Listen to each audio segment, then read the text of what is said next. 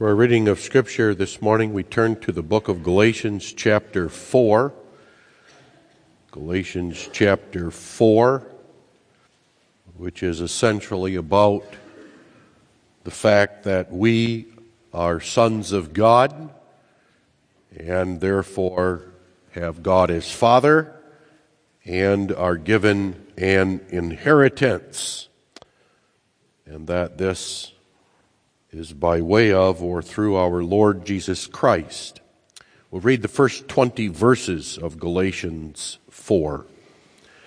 Now I say that the heir, as long as he is a child, differeth nothing from a servant, though he be Lord of all, but is under tutors and governors until the time appointed of the Father.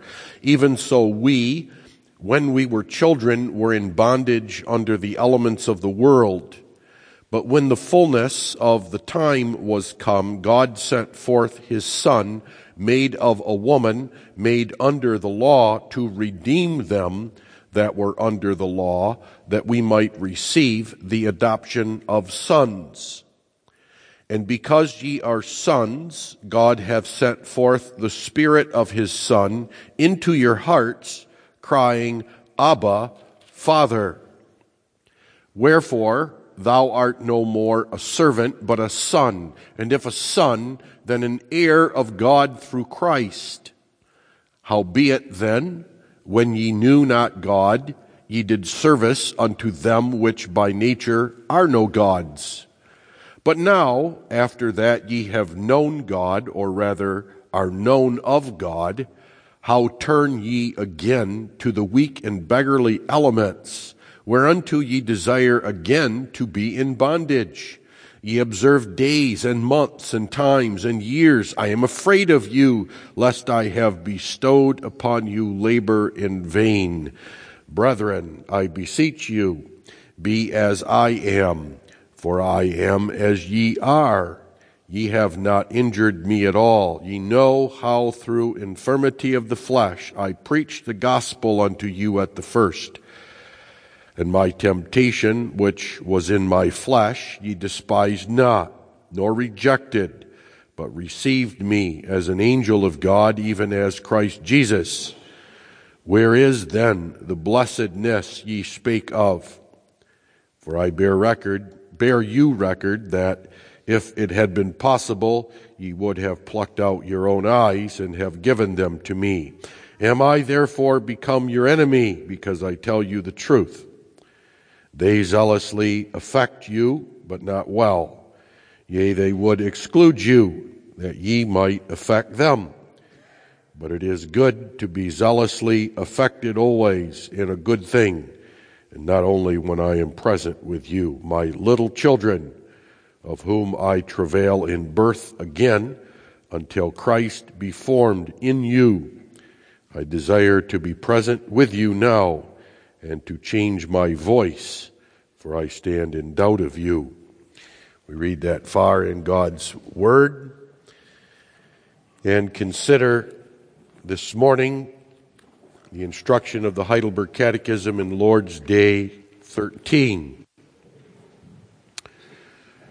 Why is Christ called the only begotten Son of God, since we are also the children of God? Because Christ alone is the eternal and natural Son of God. But we are children adopted of God by grace for his sake. Wherefore callest thou him our Lord? Because he hath redeemed us, both soul and body, from all our sins, not with gold or silver, but with his precious blood, and hath delivered us from all the power of the devil, and thus hath made us his own property.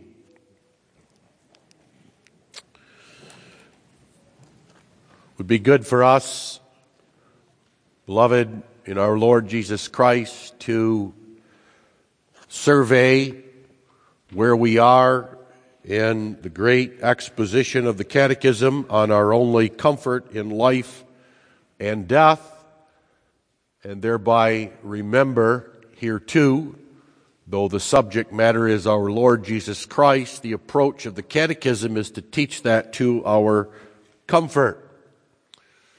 We are, in this 13th Lord's Day, in the second great section of the Heidelberg Catechism on the knowledge of our deliverance that began with Lord's Day 5.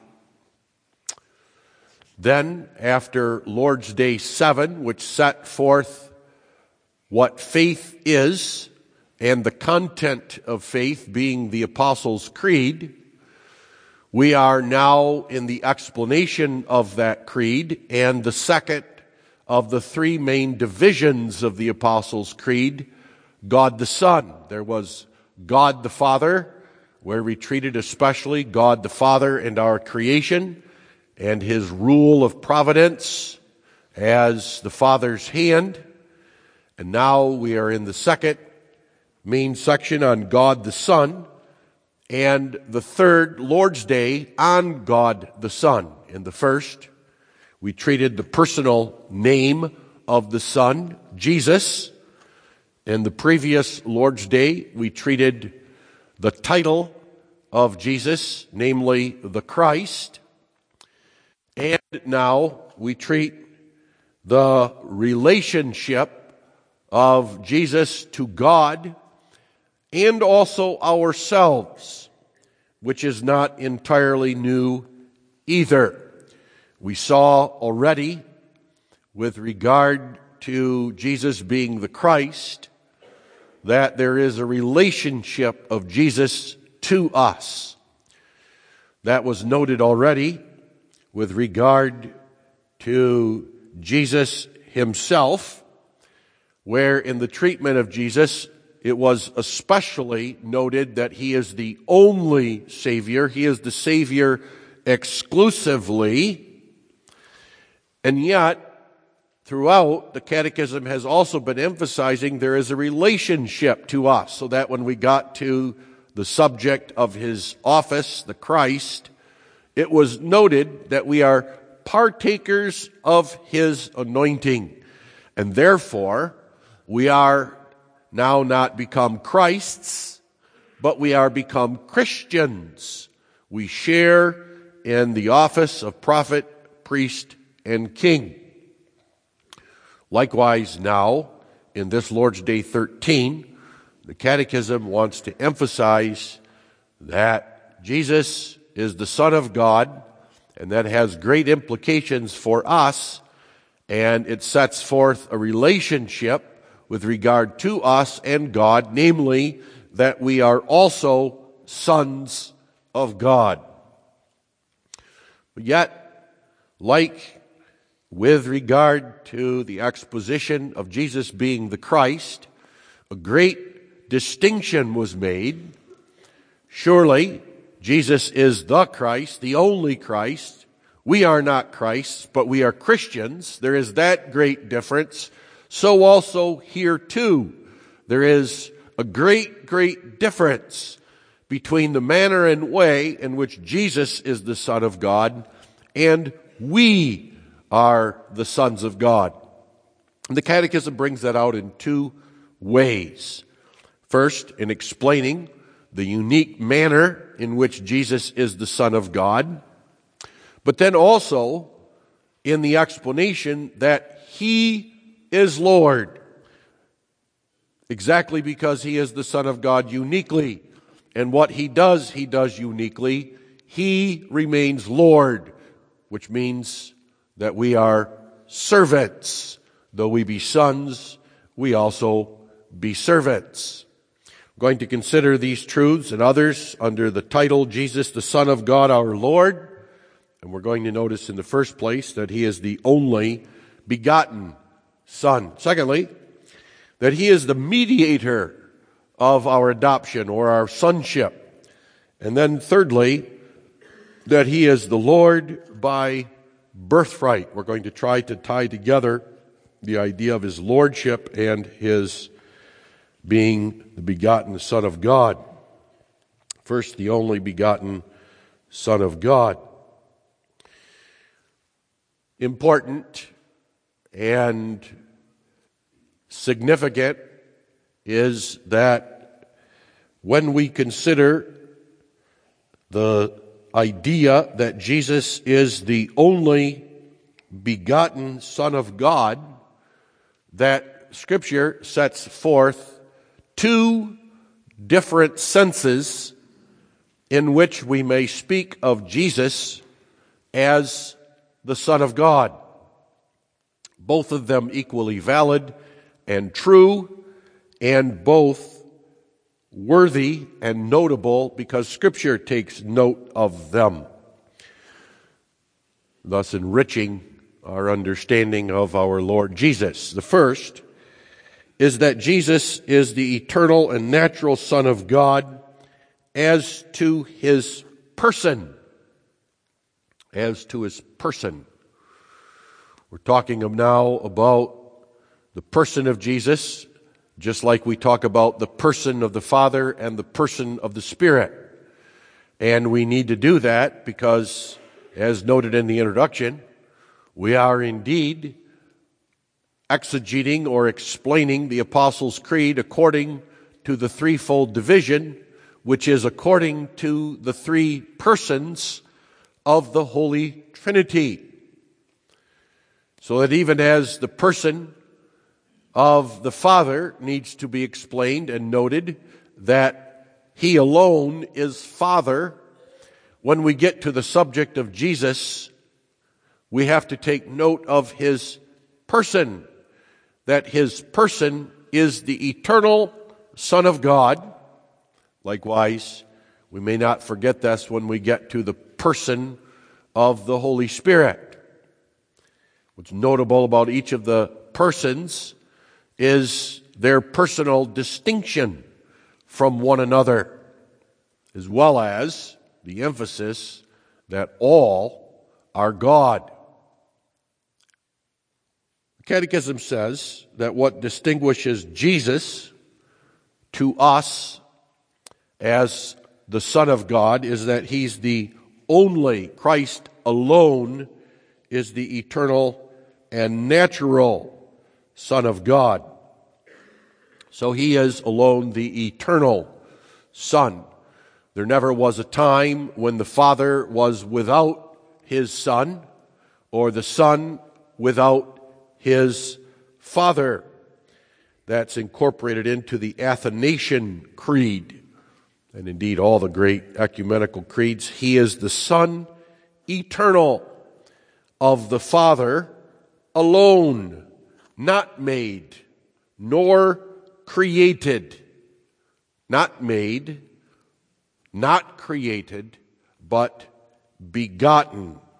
What does begotten mean?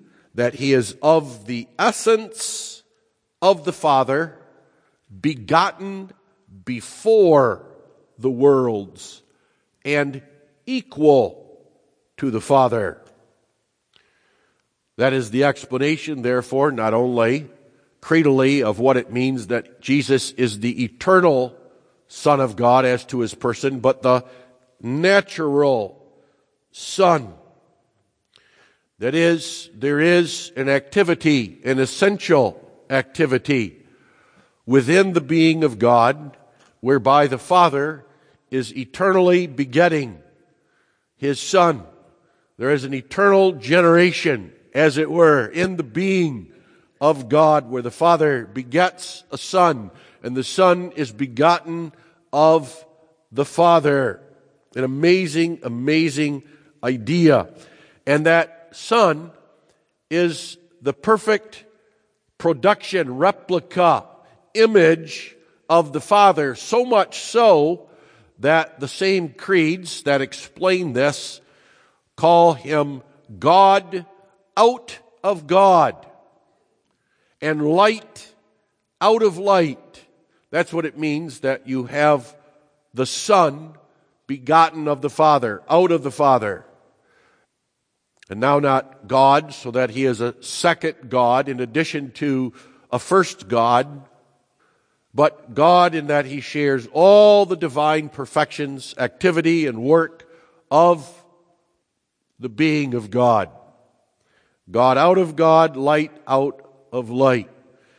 And here we have an amazing number of pictures that we could look at that help us understand, even in our own world, where a father, when he begets a son, begets another, another, another who is son and not father, another besides and alongside of the father, and yet the same biblical pictures that are given to us also show the other reality that it's not like a second God.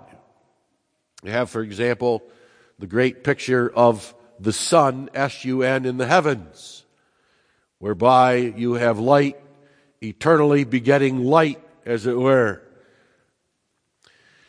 Generation. Now, the point, the point of all this, and the point in all the ecumenical creeds, is that Jesus is God by virtue of his person. That's the emphasis of Scripture everywhere.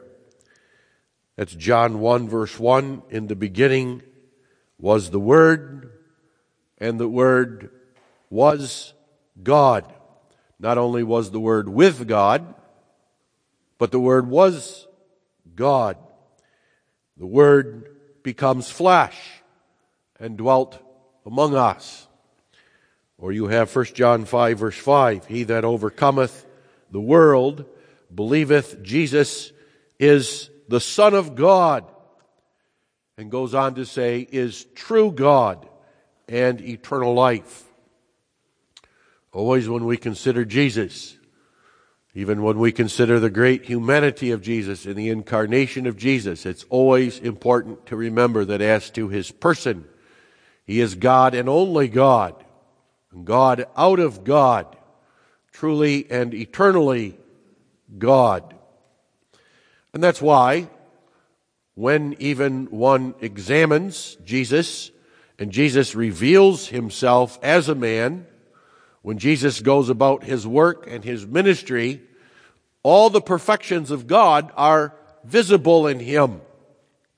Good exercise sometime for your own meditation and your own study is to take the Gospels. Just take the Gospels and start reading them. And then ask yourself, how is Jesus showing here a certain perfection of God and God alone? You should be able to take virtually every perfection of God, every glory, every wonder of God, who and what God is, and it would be revealed in Jesus even as a human being. Even in his human nature, it was visible. And the scriptures emphasize that too. When speaking about Jesus, refers to him as the one whose goings forth have been from everlasting. Jesus' own words, for example, that he was eternal in John 8, verse 58, before Abraham was, I am. The Jews understood that Jesus there was claiming to be true and eternal God, which was why they picked up stones to stone him for blasphemy. He has knowledge of all things. He's omniscient. Peter confessed that in John 21, verse 17 Lord, thou knowest all things. Thou knowest, I love thee. What a confession that is to make. That sometimes, even when we doubt our own love of God, faith yet can confess, Thou knowest, I love thee. Jesus referred to himself as the Almighty God. We see his great power, his almighty power, stilling the wind and the waves, working miracles, casting out devils, and even forgiving sins. And though Scripture also, therefore, attributes works to Jesus, and to Jesus, even as the incarnate one, that's the amazing thing. That simply because they are attributed to the Son of God as to his person, they are attributed to Jesus in the flesh. Works and acts that belong to God alone. That was what made the disciples fall to their feet in worship. That is what drew the elect unto him and made them confess, Thou art the Christ. In Colossians 1, verse 16, that we read not so long ago, creation is attributed to him, for by him, that is Christ, were all things created that are in heaven and earth, visible and invisible, even providence.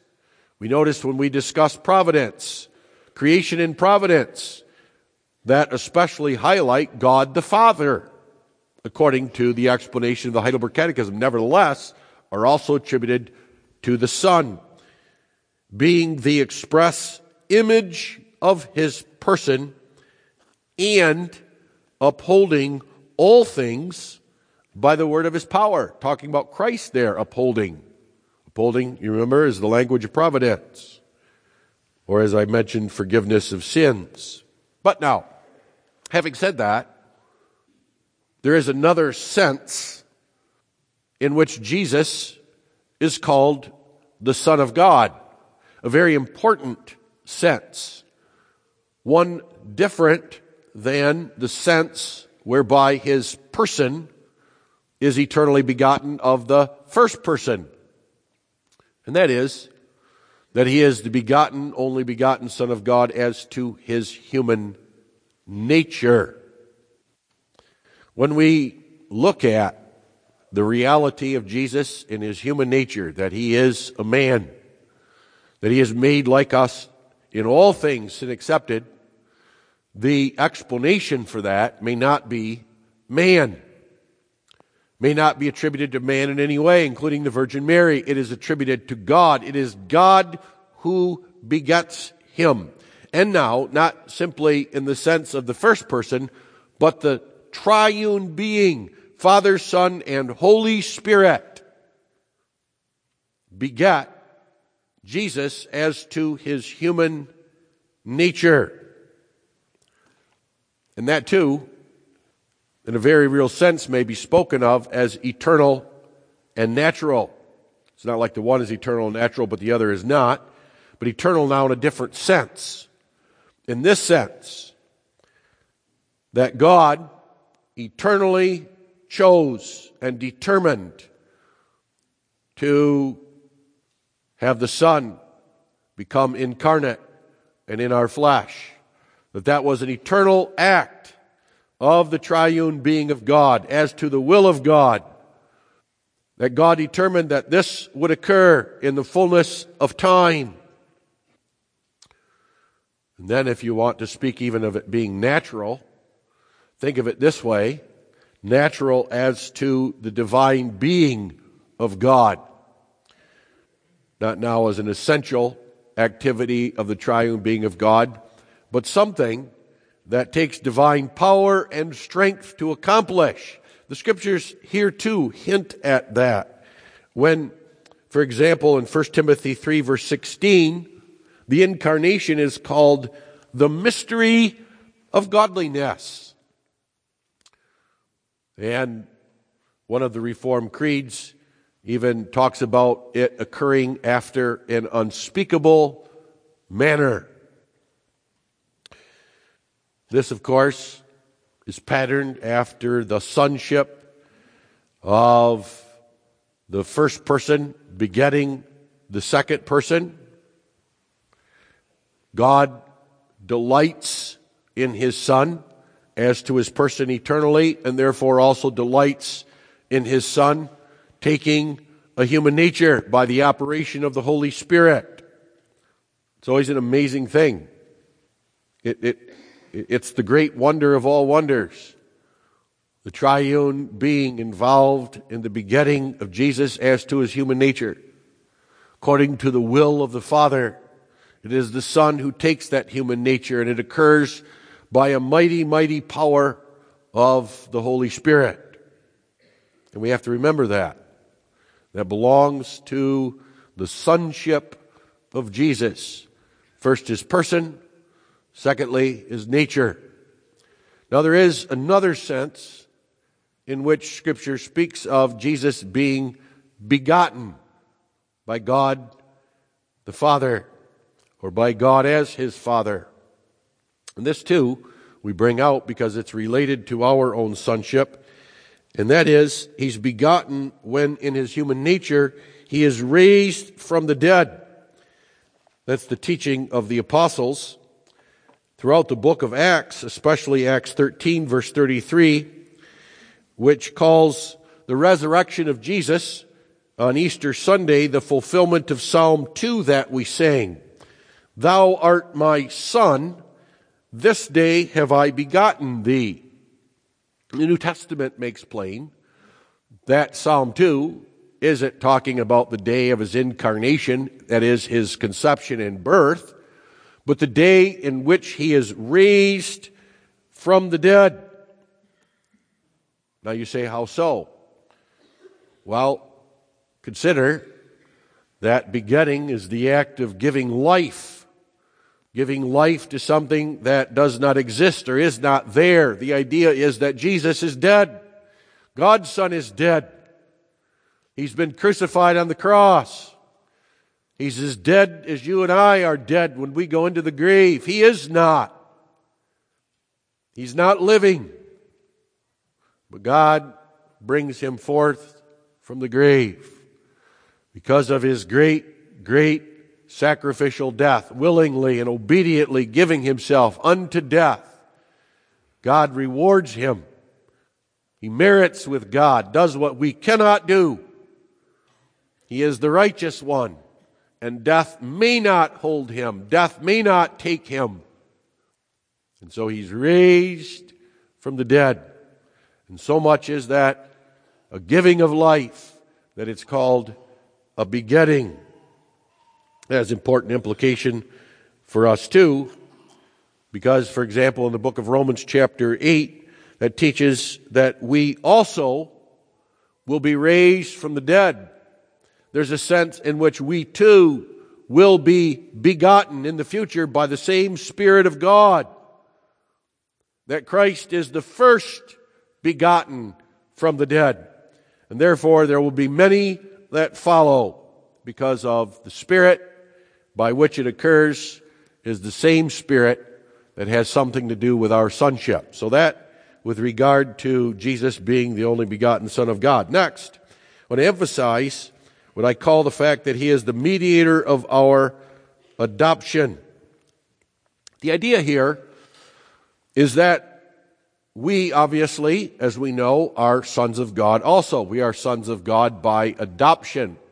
But what I want to emphasize here is that the cause of that, the reason for that, the explanation for that is Jesus Christ. We want to connect our sonship to the sonship of Jesus Christ and his being begotten. We are indeed the sons of God. That may not be forgotten, that may not be denied. It is subtly denied when that term only begotten is excluded from many modern translations of the Bible, that great phrase, even incorporated into the Apostles' Creed, that Jesus is the only begotten Son of God, is changed to one and only Son, which subtly denies the fact that there are other sons of God. That's not the distinction the Catechism makes. Catechism doesn't teach us that Jesus is the only Son of God, and we are not therefore sons. No, the reality Exactly because that's what's taught in Scripture, even though it be removed from translations, is that He's the only begotten Son, the only eternal and natural Son. But we are sons too. We're sons, and this is important to remember, even as Christ is Son. Now there's a great distinction as I just explained it, but the point is, that when we consider our sonship, we need to look at it through the lens of Christ so that we learn what exactly that means. It means, for example, that we are able, not only that we have the right, but we are able so that we actually do cry out, Abba Father. We're a son of God in that sense. To deny that we say that, to deny that we can say that, because we're totally depraved and all we are is totally depraved, is to deny that we are sons of God. We live by the same life of Jesus as the Son of God. We live a life of covenant love and fellowship with the triune being of God, even as Jesus does as the Son of God. We live with Him and we share in the same blessings of His sonship. That's Romans 8 2. If you are children, then heirs. That's brought out in Galatians 4 also. That's why we read that. Heirs of God and joint heirs with Christ. We are glorified together.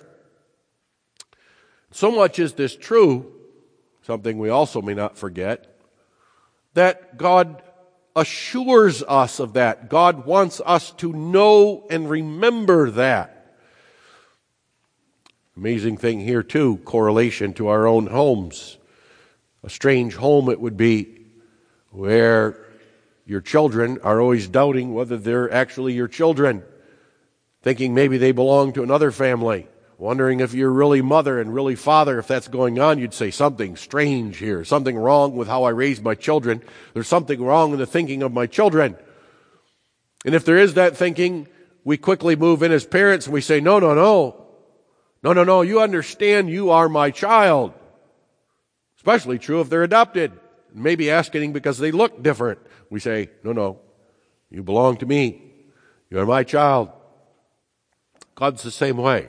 God doesn't adopt us as his children and say, well, I, would like to have them wonder about that their whole life. In fact, that's the normal way it ought to be. So they're forever questioning who they belong to, who they are sons of. No, that's not God's will and way for us. But we're not now sons of God in the first place by being begotten, but by adoption. That comes first. That's an important difference between us and Christ. We are adopted. And we all know what that means and what that emphasizes. What that emphasizes is not that we are sons by an eternal and natural activity of God, although here too, remember that it is part of the eternal will of God to choose us as sons. That's election. To adopt us into Christ. That's his choice in election. But that term adoption emphasizes exactly that is a choice of grace. That God does not choose us to adopt us as his children and heirs, choose us to belong to his son Jesus Christ because we deserve it, because we are worthy of it. No, that term adoption, as we all know, emphasizes something entirely different. Parents go to an adoption agency and they choose a child, they select a child who's been abandoned, who's been forgotten, who's been abused, who needs special needs and help. In an act of their own will, say, I want that child. That child that's lying there forgotten, that will never have a parent, that's been left for dead left on their own. And we all know that adoption means that now that child has all the rights and privileges of a natural child. That's the great, great, great sign of that we are adopted and adopted first. And notice the catechism emphasizes that that we are children adopted by God by grace. And then now notice for his sake. Lay hold of that. That for his sake emphasizes what grace it is. It emphasizes that uh, Jesus has a sort of right to us. That God, as it were, adopts us as his children and heirs because he looks at his son, not at us, he looks at his son he looks at what he's given to his son, what he promised his son. He didn't simply have a son, beget a son, and beget a son even with regard to his human nature for his own sake as such, but he gave to him brothers and sisters, made him the head of a family, gave him a birthright. He is the first begotten even from the dead. And that's why it's right at this point when you look at the adoption of us, Scripture always emphasizes the death of Christ. It relates it to our justification, relates it to the atonement. The idea is that when Jesus gave his life for ours, it was a deliberate, a deliberate act of his will purchasing us, signing the adoption papers, saying, I died for these, I give my life for theirs. It's even worse than when we parents go to adopt a child which is living, maybe abandoned in a crib in some God-forsaken country, but it's worse than that. With regard to us, the one whom Jesus adopts are dead, dead in trespasses and sins. As to their heart, enemies, aliens against God. Jesus says, So I give my life for theirs. I shed my blood for theirs. Notice the emphasis of that in Galatians. So you have to connect adoption to redemption, the purchase of us, the buying of us. Now, it's exactly because of that that now the Catechism connects all this to the Lordship of Jesus. The Catechism, of course, is explaining the phrase in the Apostles' Creed, the only begotten Son of God, our Lord. But that was added to the creed, that was put in the creed deliberately because our fathers, even way back then, recognized a connection between Jesus being the only begotten Son of God, our being adopted as sons of God, and his lordship.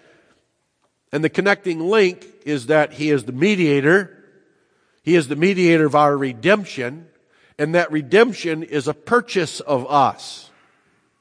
Now, to be true, that purchase of us, that buying of us, gives Jesus the legal right to adopt us, to call us his children and heirs, to be a part of his family, so that there's an inheritance involved, there are riches involved. But that also establishes the great difference between our sonship and his. Again, the distinction always has to be maintained. We do not become Christ's we become Christians. We become sons of God, but in such a way that He remains the only eternal and natural Son and Lord. Lord. Interesting how in the Old Testament scriptures even that was foreshadowed and pictured, where the firstborn had certain rights, had certain responsibilities too. It's certain rights, the birthright, the birthright blessing. You all know what was attached to that in the covenant life of the Old Testament saints. But also responsibility. It was responsible for the care of all the other, even natural children. Now we have to apply that to our Lord Jesus Christ. That's why in our theology and in our study of the relationship of us to our Lord Jesus Christ, that fact may never be denied. It is denied. There are many who will claim Jesus as Savior, the one who saves them from their sins, the one who saves them from damnation, the one who saves them to eternal life. But He's not Lord. That may seem strange to you. But that is indeed a controversy. That is the essential error of antinomianism. That Jesus died, freed us from the law, which is all set forth in Galatians 4, but in such a way that we no longer have to obey the law of God. It's no longer the will of God for our life. It's been abrogated. It's been done away with. And they might even point to Galatians 4 as proof of that. That's not what Galatians 4 is teaching. They would say that to call yourself a servant of Jesus Christ is to still be in bondage. No. No, that's not true at all. The apostle said that when we were under the law, we were under a form of bondage, but not just under the law, but even of serving other gods and idols, the ordinances and rules of the world. We were not belong exclusively to God and Jesus Christ. But that's all flipped now. That's all changed now. Jesus is our Lord. Doesn't mean it's a free for all. We get to do whatever we want. No more than your children do. He's bought us. He owns us. He has the right to tell us what to do, but oh, what a difference. This Lord is our brother. This Lord is the one who showed himself to be unlike any other Lord in that he gives his life for ours. He rules us in his love. He rules us by his spirit. And here's where, especially, the scriptures emphasize what that will of God is for us. It is that in a very sense, real sense, we also are begotten. Not begotten first, as it were, but begotten as a part of our adoption. We are indeed born again. That as adopted sons and daughters, exactly because this is for Christ's sake, exactly because He is the mediator, He is the firstborn, the first begotten from the dead, there is a begetting of us. He gives us His Spirit. And that Spirit now is not a spirit of rebellion, a spirit of service simply to the law, but is the Spirit of our Lord Jesus Christ, so that we are indeed transformed like even a natural son into the image of God. Now, again, here too, scriptures remind us of the great difference between Jesus being in the image of God and us. Jesus, as to his person, is only the only begotten Son of God. That will never be true of us. Nevertheless, nevertheless, we who are human beings, as to our person, men and only men, are given the great, great qualities, the great, great virtues of our divine God. He endues us with His grace, with His love, with His wisdom, and with His knowledge as creatures, so that there is, in a very real sense, even as human beings, a reflection, even a perfect reflection of God in us. And that is what the will of God and the law of God really sets forth. This is how you, this is how I look like God. This is how we behave like God. And notice, it's a one word summary love. Love God, love your neighbor. That's what the sons and daughters of God do. Again, for His sake, by His power, who is our Lord, the only begotten Son of God. Amen. Let us pray. O Lord, our God and Father in heaven, we thank Thee for our Lord Jesus Christ, who is the only begotten Son, who has adopted us as His children and heirs, and who, as Lord, having redeemed us body and soul, from all our sins, bought us, and therefore delivers us from all the power of sin and from the devil, so that we are begotten, begotten and formed in thine image. This, O Lord, is our great delight and the praise of our lips and the joy of our hearts. In Jesus' name we pray, amen.